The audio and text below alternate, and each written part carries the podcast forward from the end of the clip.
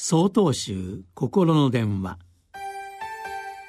今週は「花祭りと桜」と題して大阪府東雲寺村山博雅さんのお話です。4月8日はお釈迦様の誕生日。花祭りです。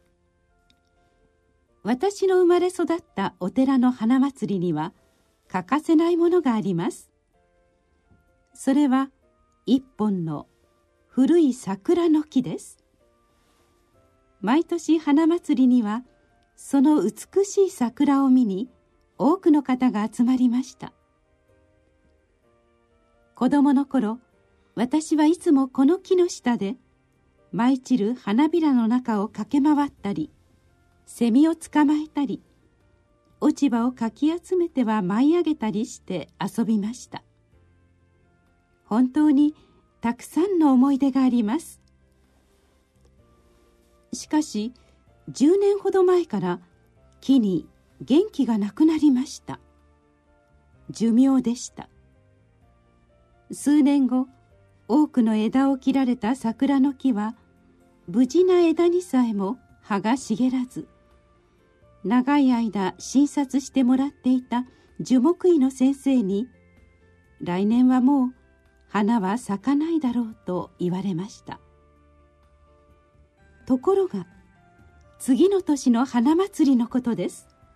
私は目を疑いました。なんと一本の枝に元気よく花が咲いています。まさか桜の木が生き返ったのかとすぐに先生に来ていただきました。もしかしてまた元気になるんですか？私が聞くといえやはり寿命です。でも奇跡です。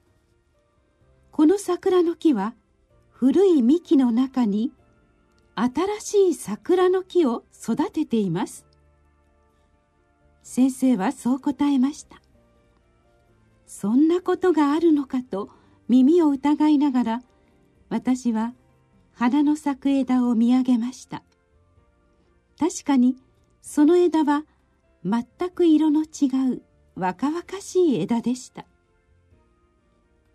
思い出の古い桜の木はその体の中に守るようにして新しい命を育んでいたのです。